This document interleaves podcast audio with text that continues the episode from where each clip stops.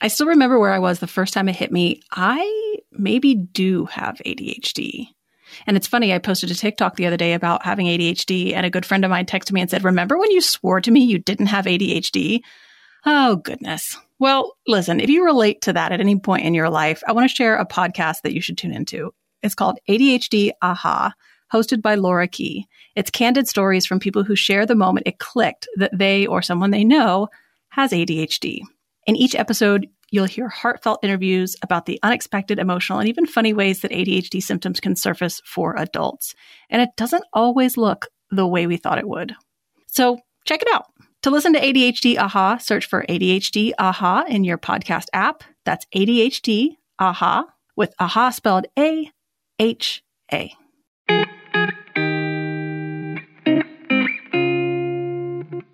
Hello, you sentient balls of stardust. This is Struggle Care, and I'm your host, KC Davis.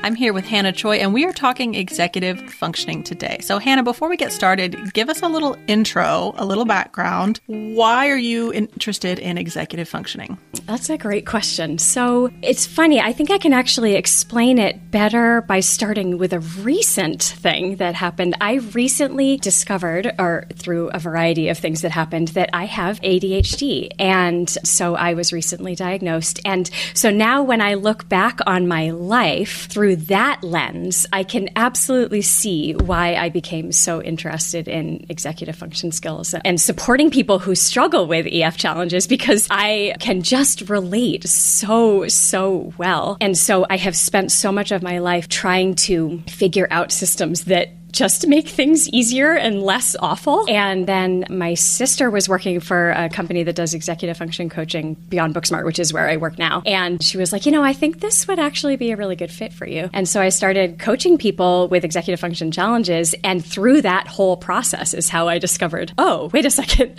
I'm like relating to these stories a lot more than that's just not coincidence. There's something else going on here. So yeah, so now I get to support people with similar similar challenges and I get to do so much learning about different, you know, different ways of supporting myself and other people and I'm just such a nerd about it. I just love it so much. Well, I'm excited to get into our conversation today and I have a few things I want to ask you about. I definitely want to ask you about executive functioning coaching. I did an episode a while back about just like coaching in general. Like the coaching industry is such the wild, wild west. You have the life coaches and the relationship yeah. coaches. And mm-hmm. I think that one of the things that I've seen a lot lately is an influx of ADHD coaches and executive functioning coaches. And your company has been doing this for a long time and does a lot of coaching for adults, but also children who are having academic issues and help and things like that. So I want to ask you some questions about like what you think good executive functioning coaching looks like and what its goals are and what it's sort of intended to do and not to do. And then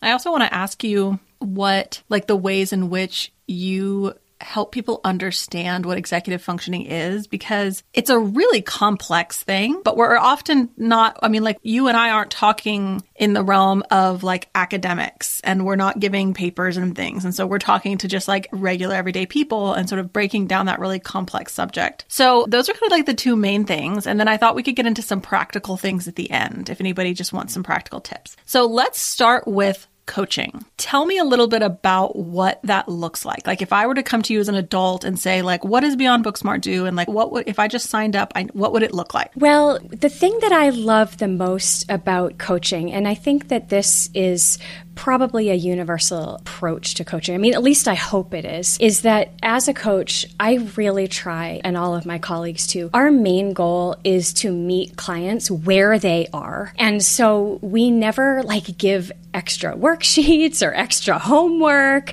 And a lot of people will say that, like, you know, how much time commitment is this going to be? You know, am I going to have to, are you going to like give me a workbook that I have to work through? And what's so beautiful about it is that we take people exactly where where they are, right where they are, and say, what are some things that we can do to support you where you are? I don't think that lasting change will happen unless you are able to do that. And so a good coach is going to meet that person exactly where they are without judgment, without any unrealistic expectations, and try to see that person for exactly who they are, where they are, what they need, what their pain points are, and what might give them some small wins to help build them build their like confidence back. So many of the clients that I have met with and my colleagues too, their confidence has really been shot because they're like, why do I suck at all this stuff? Like, why is this so hard for me? And so it's just so important. Like, there should be no shame involved and no guilt and no unrealistic expectations. So it, it's a really, it should be, I believe, it should be a really gentle approach with some challenge. Like, yeah, I'm going to push you a little bit and I'm going to ask you to try new things.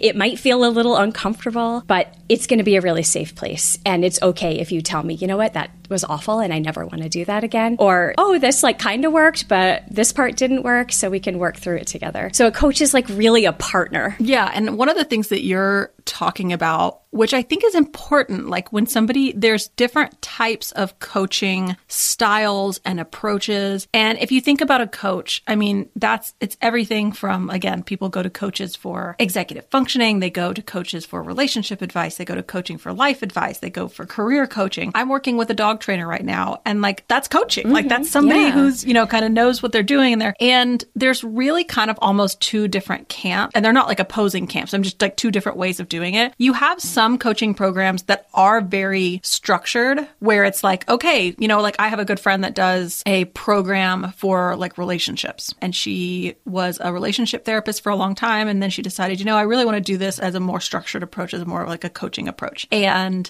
she, because after going through, you know, years and years and years of seeing clients, and she's like, I'm just seeing like the same issues, the same dynamics. I'm explaining the same things over and over. And so she kind of like took all that information and went, okay, there's like eight different skills that people in this situation need. And so she created this curriculum where it's like, yeah, we work together for six months. We move through these eight skills. She has various like exercises and reflection questions and things like that. And that's very much agenda based coaching model which is totally fine. But I don't know that everybody knows that's one model of doing it. And then the other model of doing it is like what you're describing, where, you know, you don't have a preset path for someone to go through. You don't have preset exercises or any of these things. That's where someone comes to you and goes, here's the issue that I'm experiencing. Like, this is what I need to work on first, right? So if I come and say, I'm having trouble getting my laundry done, or I'm having trouble getting my homework done. You know, we start with whatever's kind of on fire in my life. And that's the basis for like what skill we're going to start with first. Yep.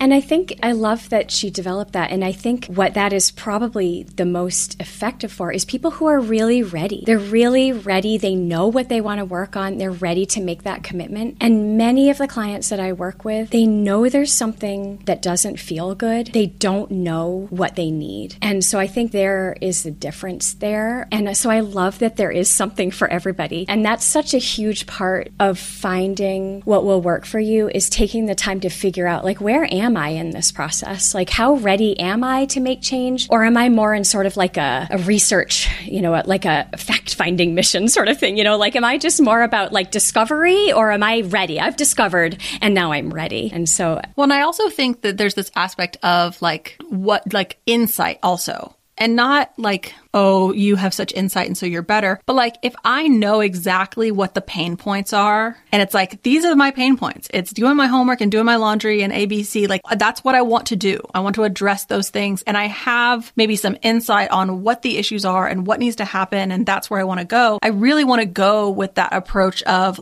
I want to bring it to the table and that's what we address. But I also think like, if you're someone who's like, man, I don't really know what, like, I just know I want to get better at these skills, but I don't necessarily know I might want to take a structured approach. So I'm like, just run me through the whole thing, right? Like it's one of these seven skills or it's one of these seven things. I'm also thinking about, you know, I'm also in recovery. And when I think about like the sobriety world, it's similar. Like you can get a recovery coach that will have a, like an approach like you're describing where it's like, we're going to meet on a weekly basis and it's what you bring you know what what are you struggling with this week what do you want to talk about this week and then you can get a recovery coach and the same with even like 12 step sponsors, right? Who goes, okay, actually, here's what it is. Like there are 12 steps and I'm going to take you through this kind of regimented approach. And by the end, we will have filled in all the gaps of what you need to move forward. And so I think there's this aspect of like, okay, I'm ready. I don't need to do like a ton. Like I'm ready and I'm pretty confident that it's like these things that I want to address. I'm either not ready to address anything outside of that or I know I don't need to address things outside of that. I just want to go with that, right? And some of it's personality. Like I would think that you know, if you're someone who is, for example, like you're autistic and you really struggle with like a pervasive drive for autonomy and you do not like demands and you do not like, right? Like you're not going to want to go with someone who's like, okay, now here's your homework. If you're someone who maybe has a lot of trauma around school, maybe you don't want to go with like, okay, here's lesson one, here's lesson two. And would you find there's a lot of overlap between people who are very hesitant or like maybe burned by a school approach when they come to coaching? Yes, I see a huge look of relief on my clients, especially younger clients. I work with a lot of college students, and I see a really big sigh of relief on their faces when I say, You are driving the bus here. Like, this is, you're the one who can make the decisions here, and I'm going to do what you want to do, and we're going to work on what you want to work on. And so much of their life up until then has been do this, do that, you know, and so structured. And a lot of kids come in with learning disabilities or with ADHD or with autism. And so their life has been, you know, structured plus extra frustrating. And so learning that autonomy and learning that they can make those choices, it's a big deal. It's a big deal. And I love giving that to them. I love providing that space for them. It's exciting. It takes a while, but it's really exciting. And yeah, something that you said before made me think about. So, one of the executive function skills that is super, super helpful in life, I mean, they all are, but one of them that I find especially helpful is cognitive flexibility, which is like the idea of thinking flexibly. And when you can think flexibly, it's much easier to see that there's another way of doing something. And so, if you are a person who tends to lean towards more rigid thinking, it can be harder to even imagine that something could be different from how it is now. And so, a lot of we work on with clients is understanding that your future can look different than your present. And this effort that you're going to put in is worth it because you can, we help them see this future that could be different. And so that cognitive flexibility is just so important. And it doesn't, I don't think it gets supported enough in younger kids. Yeah. Let's pause for just a second, hear from some sponsors, and we'll come back. Are you frustrated by buying your kids clothes and having them grow out of them within a week? Do they itch, pinch, and they just aren't comfortable? Well, then you need to check out Posh Peanut. Made from this amazing bamboo material, the clothes are legitimately so soft and they stretch with your kids as they grow. They are four times stretchier than cotton. Made to last, loved by parents, and approved by kids. Posh Peanut makes thoughtfully crafted, beautiful and stylish clothing for kids and families designed in-house from beautiful florals to all of your favorite brands such as Hot Wheels, Disney, Hello Kitty, and Barbie. Their pieces are made with that ridiculously soft fabric and it even stays soft wash after wash after wash. Right now, Posh Peanut is offering our listeners 20% off your first order with promo code STRUGGLE. Go to poshpeanut.com slash struggle and use promo code struggle for 20% off your first order. That's poshpeanut.com slash struggle, promo code struggle. I've never met a free trial I didn't like or a budget I didn't listen to, which is why Rocket Money is perfect for me. And it might be perfect for you too. I love how the dashboard shows me this month's spending compared to last month, so I can clearly see my spending habits. Plus, they'll help me create a custom budget and keep my spending on track. And they send me emails keeping me updated with where I am on that budget. Rocket Money will even try and negotiate lower bills for you up to 20%. All you have to do is submit a picture of your bill and Rocket Money takes care of the rest. Rocket Money has over 5 million users. They can find and cancel your unwanted subscriptions, and they have saved people over a total of $500 million in canceled subscriptions. Saving members up to $740 a year when using all of the app's features. So stop wasting money on things you don't use. Cancel your unwanted subscriptions by going to rocketmoney.com slash struggle. That's rocketmoney.com slash struggle, rocketmoney.com slash struggle. Hey, if you enjoyed my episode on IEPs and you want to listen to more podcast episodes about IEPs, I want to tell you about another podcast you should check out. It's called Understood Explains. This season, the show is hosted by teacher and special education expert Juliana Urtubey, and it's all about how to navigate individual education plans, also known as IEPs. You might have heard me talk about IEPs on my episode, and this latest season of Understood Explains covers topics like how to tell if your child needs an IEP and it busts common myths about special education. I checked out these episodes and I think that they are a great place for you to go after listening to mine. They go into a little more detail and answer a little more in depth about what an IEP is and whether your child needs one. So listen to Understood Explains by searching for Understood Explains in your podcast app. That's Understood Explains. Okay, so here's what I thought we could do. If we could like get in a time machine and go back to when I started college. And because I imagine you get a lot of clients that are just starting college because that's kind of like where shit starts to hit the fan sometimes. Exactly. It really does. And so, like, I would have come to you and I would have been like, okay, I can't study. I do not know how, I've never studied in my life. And it's never been a problem before now because I would just listen to the lectures and do this. And, and I've never really done any homework before now because I just finished in class or I had study hall or I had my parents breathing down my neck. Like, first question is like, how do you explain to someone who maybe has never heard the term executive functioning? Like, what are they struggling with? What's going wrong? Like, do you have any easy definitions or metaphors that you use? Yeah, a lot of people think that executive functioning is something to do with executives. And the word executive actually comes from execute. So they are the skills that that help us execute our day. So they help us get through our day. So you can kind of think of it as like maybe the conductor of an orchestra or, you know, the, like the boss of something, the boss of your brain. And so all these executive function skills just help us get through the day. Like you and I both have clothes on. So we have some functioning executives, you know, some, our executive function, that area of our brain is working because, you know, we showed up on time and we have clothes on. and so first learning the area that you struggle in and then learning learning how to address that with maybe some strategies or some tools. That is the place to start. And I've lost track of what you asked. I'm laughing that you said most of us think of executives because of executive functioning, but like when you think about it, executives don't do anything. yeah, right.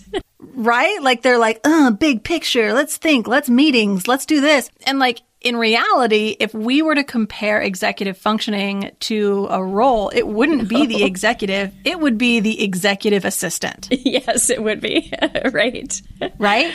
Like there's always an executive assistant that's like this very, like she's not a secretary, she's not a receptionist, like she is this very sort of like, and I mean, secretaries and receptionists can work on a high level, but like she's like a specific role for this executive that is you know, he comes up with the idea and then like whatever little bitty s- steps that it actually takes to execute that idea are often passed off to the executive assistant or to whatever associate is underneath, right? Like people who are not this prestigious role of executive. And it's just funny to me that like oh, it's actually the executive assistant that's actually doing the executive functioning for this person, right? Like, okay, well, draft that paperwork and schedule that meeting and call that person. And, you know, all these like little bitty. I remember when I was in college, I did, I have a theater degree and I did a lot of costume design and I got hired to do, to be an assistant costume designer. And they sat me down and they were like, let me explain to you like the role of assistant costume designer. This is not about your ideas. This is not about your designs. This is not like your job job is to be like the functioning brain for this costume designer. You follow her around and you take your pen and paper and as she throws ideas out, you write them down. As she does this, you make sure that you follow up on that. If she says we need to talk to somebody, you make sure you make that phone call. And then three times a day, you make sure she eats. I'm not kidding. Like, and I ended up being really good at it, which is ironic. I'm great at functioning for other people. For other people, yes.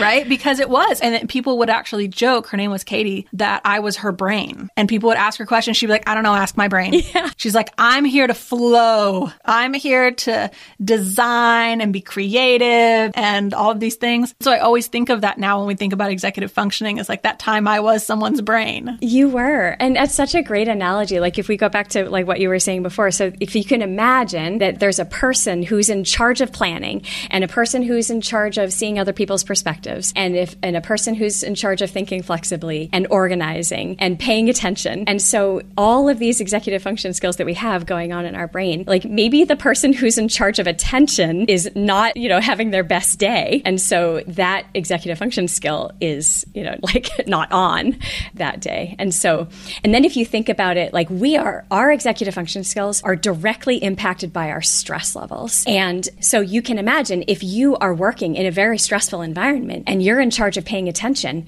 it's going to be really hard to pay attention because you're super stressed out. Or, you know, maybe you have ADHD or you have, you know, some diagnosis that makes it harder to do whatever, you know, whatever that is. So I love that analogy. it was really great. I was noticing in your bio that you have listed what your executive functioning strengths are and then what your executive functioning weaknesses are. And you mentioned that working memory is one of the ones that you struggle with. Yes. So can you give us like a layman's definition? I'm curious. I have like a metaphor that I love to use, but I'm like, I'm like collecting little explanations and metaphors. So tell me how you would explain to someone what like working memory is, or tell me how you would be able to know if someone, like if I was your client and I don't know working memory, so I'm not going to say I have problems with working memory. Like what kind of things would you be listening for that would sort of like ding that in your head of like, hmm, this person might have working memory issues? Yeah. So, well, working memory is the ability to take some information that you've been given, whatever it is, and hold on to it long enough to do something with it, right? So you need to hold on to it long enough to file it away into long term memory, or like for me, I have to write it down. I have sort of like a, a rule. It's not a rule, it's a strategy.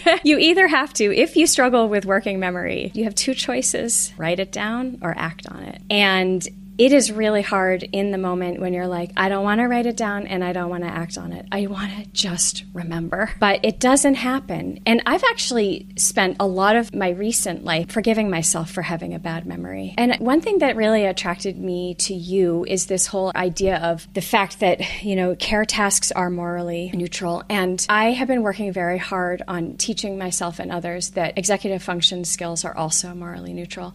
The fact that I have a poor working memory does not define me. It does not give me my value. It does not make me a bad friend or partner or employee. And that is just hugely important. And so, in order to succeed in life and feel good about myself, I have to use strategies to make up, to compensate for my poor working memory. I don't have a choice. I don't have that third option of saying, oh, I just want to remember. And so, I can either beat myself up about it, that I've forgotten something, or I can forgive myself and say, next time, I'm going to remember this and I'm going to write it down, or I'm going to take action on it. And I do that multiple times throughout the day. Let me ask you this question just so my working memory doesn't forget this thing in my head. Why is it? Like, is it a part of the problem that, like, I remember being in school and every day the teacher would give homework and I would never write it down. And then, of course, you know, you get home and you don't remember to do your homework. But the part that was so maddening was that, like, every day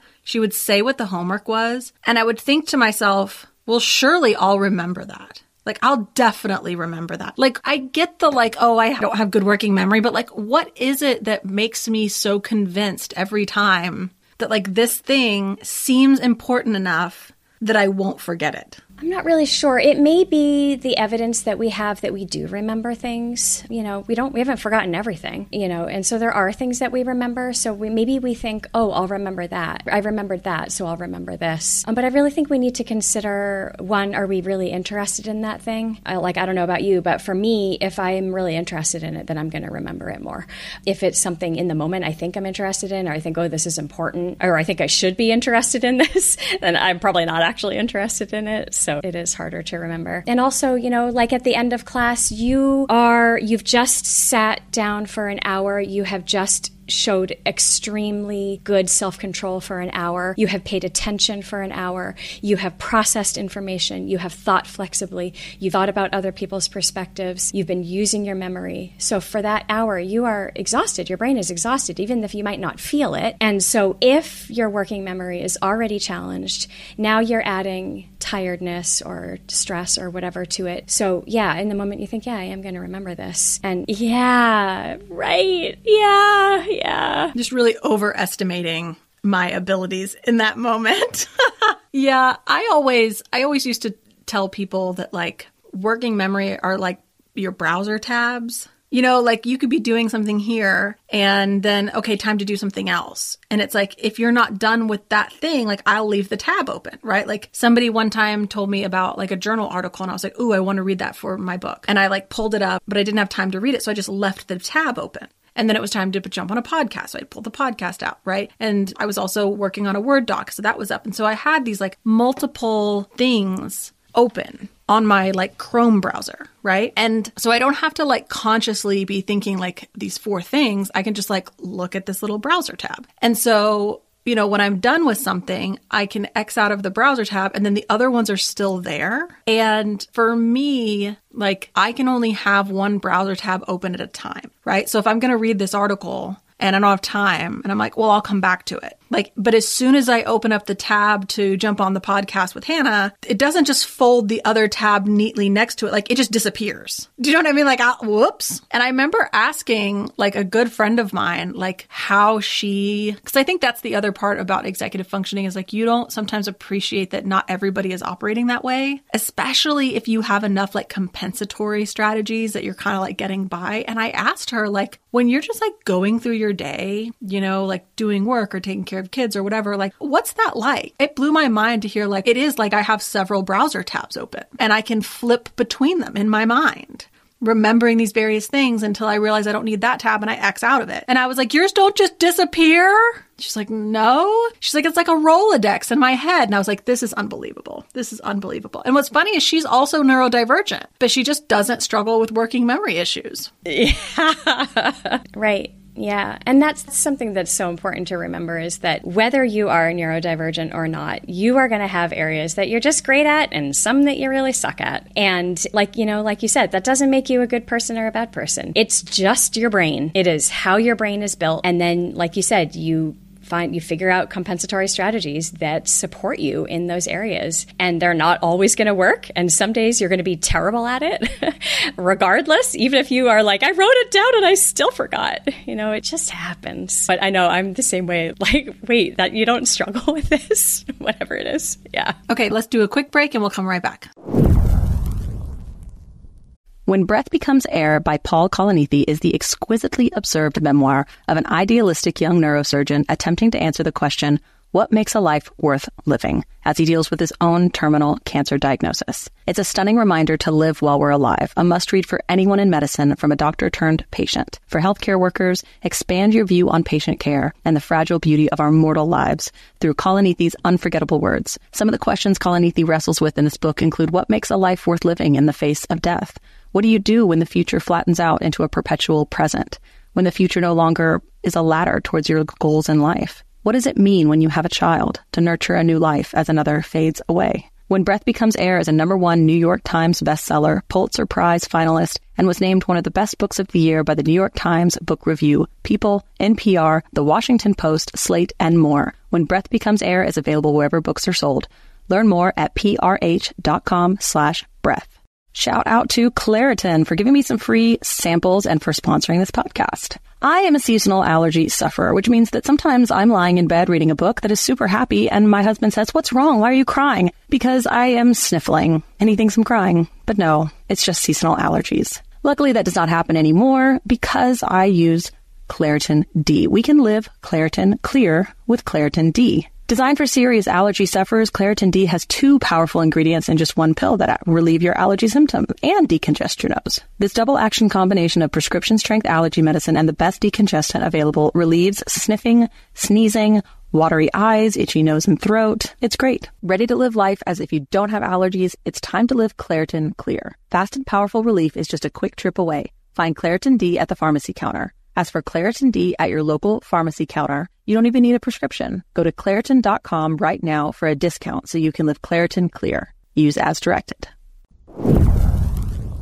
Okay, we're back with Hannah and talking about executive functioning. Let me ask you this. What do you think, like, if we were to sort of talk about some practical strategies that people at home could use, in your experience, what are some of the more powerful ones that like people come back and they're like, oh my God, like I can't believe, like I would never have thought, like what a big difference that makes. One of the ones that I always recommend that isn't even an actual strategy where you're sort of creating anything tangible is just allowing yourself to take some time to try to figure out why and keep asking why. Don't just answer the why and then go with that. Ask why to the answer and see if you can distill it down to the true reason reason you're struggling with it. I really think that the only way that we're going to find a strategy that really will work in the long run and help make actual lasting change that feels good and makes us feel really good about ourselves is if we take the time to truly, truly figure out why we're struggling. And it can be really hard. You know, any kind of internal work like that, any kind of self reflection can often lead us to places we don't want to go. But it is, and I've seen it in my clients and I've seen it in myself, absolutely, is that when we can get to that true meaning of why we're struggling, then we can say, okay, then let's try this strategy. Then let's try that. Can you give me an example of like, what does that look like to ask yourself why to the question and to get down, like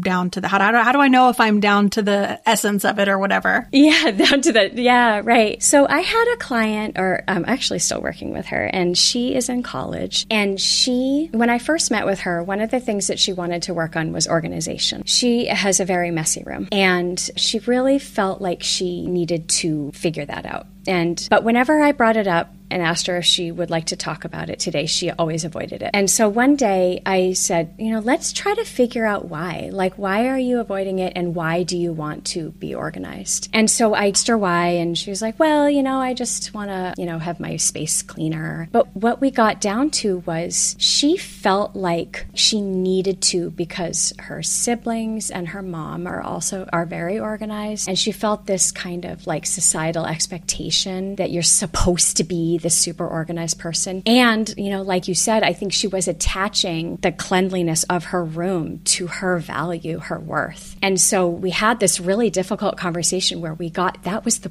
that was what her why was was that she was associating with her value and her worth as a person. And so when we were able to get to that, we were able to say to help her figure out, well first of all that isn't your that isn't what your value is. And what are the things about organization that you do like and that you think you might be open to tackling. And so she didn't like knowing which clothes were clean and which clothes were dirty. She like she wasn't sure and it slowed her down in the morning. We're like, "Okay, well that's an actual tangible thing that we can work on now. Now that you have learned that it's okay for your room to be messy, let's figure out a system that we can, you know, make your getting dressed in the morning less stressful. So she wouldn't have been able to do that if we didn't take that time. Yeah. And people are always so surprised to learn that, like, you know, you can figure out, you can make dressing in the morning easy and still be messy. Yeah. Yeah. Like, and, and that's what I think is so powerful about, I mean, you know, I talk all the time about things being functional because it is really difficult if you're a kid with executive functioning problems growing up and you get all these messages about what's wrong with you. And there's so many moral things that get attached, like being lazy or irresponsible or immature. And so oftentimes, like when we do go, whether it's to a coach or a therapist or a program or anywhere where you're trying to get, or even like a self help book where you're trying to get your shit together, I really do agree with you that the first and most important strategy, for lack of a better term, is to really get honest with ourselves about like what matters to us because it really matters to our functioning, because it actually matters to us, and what's mattering to us because we've been told our whole life it's supposed to matter. Because sometimes someone says they really want a clean room and they are really, really struggling to get a clean room. And you get down to the bottom of it and you're like, oh, it's because like there are some executive functioning problems here and we need strategies for these problems. But sometimes when somebody is trying strategy after strategy after strategy, it's not working, it's because they don't actually care. And I don't mean that in a derogatory way. I mean that in a like, yeah, man, like you're never going to be motivated to do something you don't care about you just are, think you're supposed to care. And there's not enough force behind I'm supposed to care. Right. And so many of those things we can just let go of. Like, okay, like it's okay to be messy. We can find strategies to make things easier as a messy person, right? Or it's okay to not, you know, it's okay to not want to get straight A's. Honestly, like it's okay we can find strategies to help you complete enough work to get by and give you time to do really, really deep dives and do well in the classes that are actually interesting to you. Like, what a bombshell realization that, like, I don't actually have to do excellent in all my classes. There might be some classes I'm really interested in that I would actually enjoy putting extra effort into, but I won't have the time to do that or the headspace to do that, the capacity to do that. If I don't allow myself to look at some of these other classes and go, you know what, I don't actually don't care about like quadratic equations. I don't want to fail the class, obviously. I want to get my degree, but like, how can I just get by here? You know what I mean? How can I just remember to do the homework and do enough homework? And I was constantly doing math in my head about how much of this can I get right to pass? How many of these assignments can I not do to still pass? Which is like a dangerous game, but is. Yes, yes. it is a dangerous game, but sometimes it is what you need in that moment. Yeah. So much of what I work on with myself, absolutely, and my clients is breaking that kind of thinking and accepting and loving ourselves even when we have to do things differently than we feel like we should, or differently than our friends, differently than society does. And there's so much work in executive function coaching about figuring out what works for you and just for you. And it might be really different than your parents expect you, or your partner expects you to do, or even yourself expects you, you know? And that's why it's so important to have those conversations where we get really deep down into like what is going on, what's driving that thinking. Okay, here's my next question. Uh, we're talking about practical things. One of the things that was always really difficult for me in college was time management when it came to assignments because I couldn't ever tell when I was looking at an assignment how long is this thing going to take me? And so, unless there's this pressure of the deadline being really close, I couldn't get started on it. And then there were a couple of times when I found myself, oh God, I'm up till 4 a.m. because I un- way like underestimated or overestimated like how much time this was going to take me. So, how do you help somebody that might be experiencing some time blindness that is you know, struggling to get things done or to start early enough? Like, what are some strategies or even just like some paradigm shifts or different ways of thinking, perspective shifts? Yeah. So, something that's a really, really common challenge. I would say pretty much every client I've ever worked with has struggled with that in some form or another. It's super, super common. So, there are a few things that you can do. They do all take work. There's no magic wand, unfortunately. But con- tackling the time blindness is a really, is some really important work that you can do. And learning if you are an overestimator or an underestimator. So, some people have like really strong anxiety about the do the work. So, they will overestimate how long things will take. And then other people really do rely on that urgency and will underestimate and then wait, also wait until the last minute. So there's a tool that I really love to use. is called a BVA, budgeted versus actual. And that's where you make a guess based on whatever evidence that you already have about how long you think something might take. And then you do the thing and then you time yourself and hopefully you remember to stop the timer. That's always my challenge. Like I always forget to stop the timer. So then I'm like, I have no idea. but if you can do that. And it doesn't have to be with a big project. It doesn't have to be with writing a paper or doing a work presentation. It can be with loading the dishwasher. Like make a guess. Like how long do you think it takes you to load the dishwasher? And then getting ready in the morning. Yeah. Or getting ready. That's always my thing is like I don't need to know how long it's going to take me to write the paper. I need to know how long does it take me from the decision to write the paper to where I can start typing because let me clear my desk and let me get my computer up and let me go get a drink. And I end up like fiddling about with these prep stages, whether it's getting my kids ready for school, getting ready to write a paper, getting ready to clean, even. I find myself like getting ready to get ready. And that's the part that always throws me off is like, I don't have a good mental budget for how early. I never forget like having kids, like your whole life, you have this like general idea about if you need to leave at five, you need to start getting ready at X, right? And then I had kids and it took me at least six months to realize that, like, whatever time I thought I was going to need to get out the door, I needed to add 30 minutes to it. Yes, yes. So, what you just said is so perfect. It took you six months. You took six months of making an observation, and then you came up with a really great strategy. And so, that's what I meant. Like, this is not something that, that you're going to figure out right away. And so, you have to, as a person who struggles with this kind of challenge, you have to get rid of that expectation that you're going to fix it right away, because I guarantee you, you won't.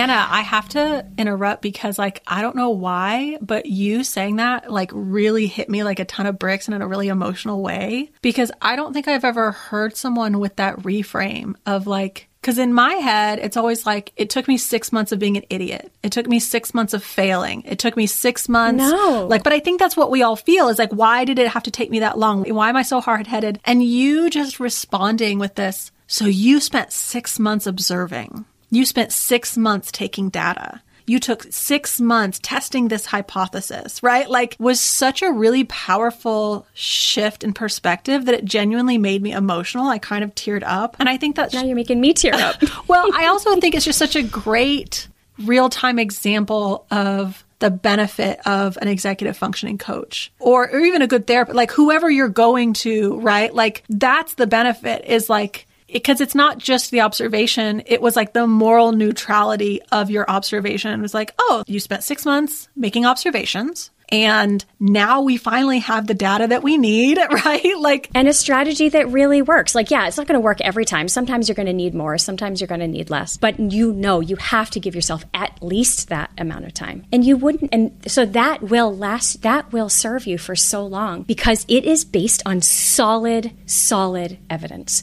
research. Well, I think that's a really good note to end on because I think that was really powerful. And I appreciate that. I mean, just that idea that, yeah, it couldn't have taken you any shorter time time. Like it's normal to have to go through an extended period of gathering information, making observations. Yep. And you have to have compassion. Just have compassion with yourself. It's hard. We're all doing our best with what we have, and it takes a while to get more of what we need to do the things in the way that we want to do them. And by the end of the six months of that research, like it might even look different than you expected, or, you know, whatever the decision you come to might look different than what you thought it would be. And that's okay. And I love that you found that out. And then that 30 minutes will be sufficient until your kid gets to the next stage or until you have the second kid, right? And then it won't work anymore. And then you'll have to do more research. I think that's also the really powerful thing. It's like that ebb and flow of I feel like I'm on top of it. I figured it out. Oh God, now it's not working anymore. Now I'm floundering. Now I'm drowning. Now I'm okay. Oh, now I feel like I'm on top of it. It's like that is not a cycle of success and failure that's just a cycle of life. Like that is a normal flow of finding something that works and then life changing and then, you know, kind of having to go through that making observations period and then kind of figuring. And so that's a really powerful shift too, I think.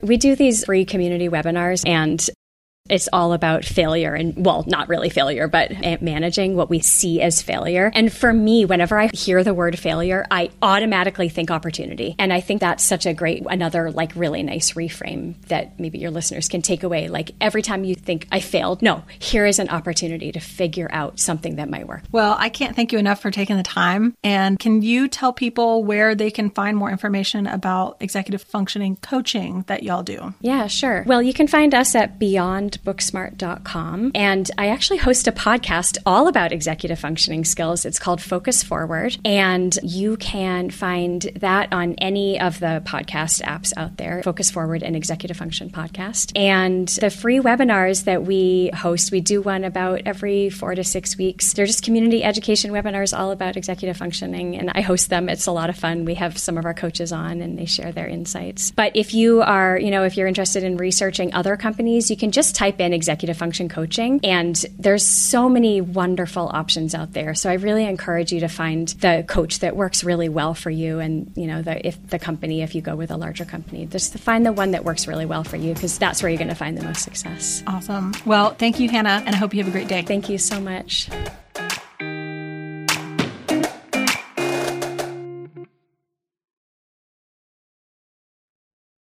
Are you overwhelmed by the things that get in the way of you doing what you want to do? Are you looking for ways to simplify life to better align with your values? Do you want to create space in your schedule so you have room for more of the good stuff play, joy, relationships, gratitude, and more? If you answered yes to any of these questions, I invite you to check out Edit Your Life, a podcast to help you edit the unnecessary from your life so you have more room to enjoy the awesome. Through episodes with me, Christine Koh, and a range of super smart, compassionate, and thoughtful guests, you'll come away with big picture insights and practical ways to declutter your home, schedule, and mental space without getting bogged down by perfection. I have always believed that small moments and actions matter tremendously. My goal is to help you find agency and space in your life through doable baby steps that will leave you feeling accomplished instead of overwhelmed. Check out Edit Your Life wherever you enjoy your podcasts.